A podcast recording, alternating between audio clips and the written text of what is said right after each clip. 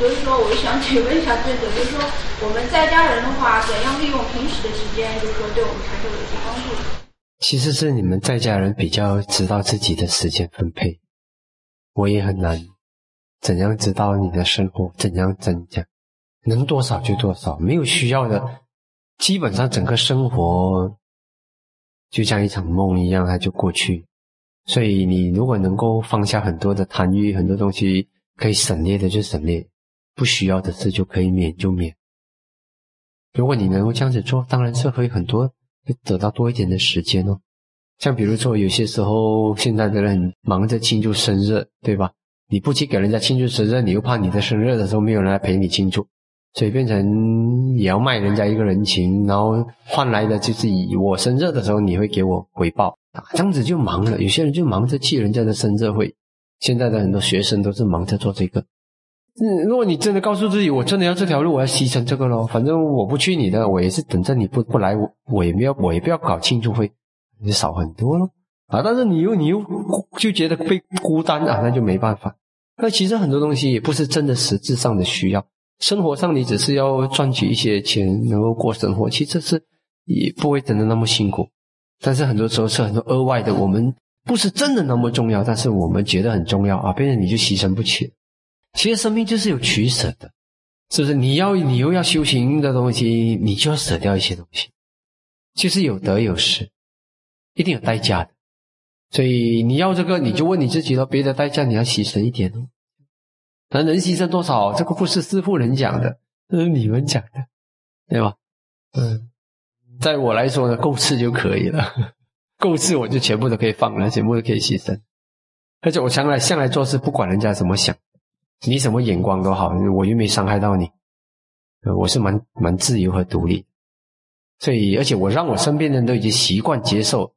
这个是正常，这个是才这才是对的模式，所以身边的人都已经习惯了接受我们，也没有讲什么，而且平时我们对人家好，人家也不会对我们怎么样，真的。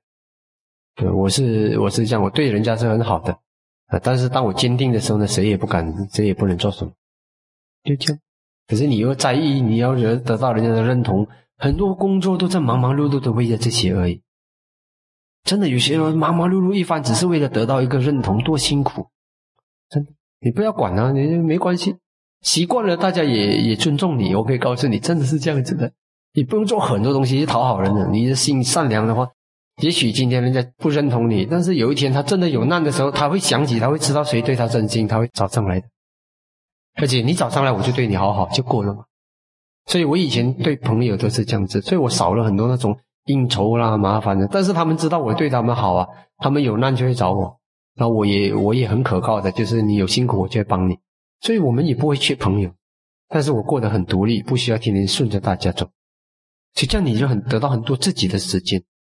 嗯，工作应该占据的时间不会太过分的，通常我们工作以外还有很多东西分掉我们的时间。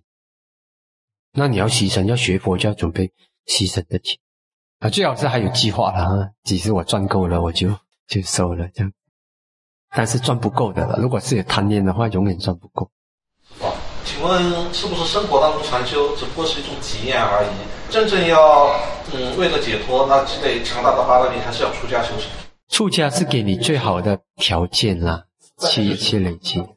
有有些人在家修行完成的，但是我知道的，我知道的一一对夫妻，他也是改变他的生活。他从他自己做那种工程师的首领啊。那讲啊，然后赚很多钱了。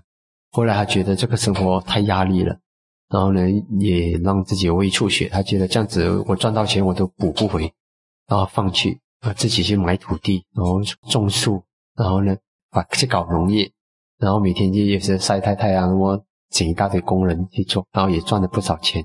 但是呢，就是他告知自己，虽然这个钱赚的不如他如果是去搞那种商业所赚的那么多。但是呢，他讲他甘愿，他觉得够吃就好啊。他们这样子也一直争取时间来休息，然后两夫妻嘛，呃，轮流你去，就我就我就顾家顾孩子，然后然后轮流让你去，这样子也是。总之，不管是在家还是出家，都要有都要很付出的，都要有处理心，都要牺牲得起，牺牲不起就很难了。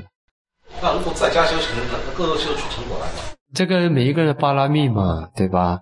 嗯，如果你的过你已经走了，你过去是已经走了剩下最后的五步，那么可能你在家生活就可以完成那五步嘛。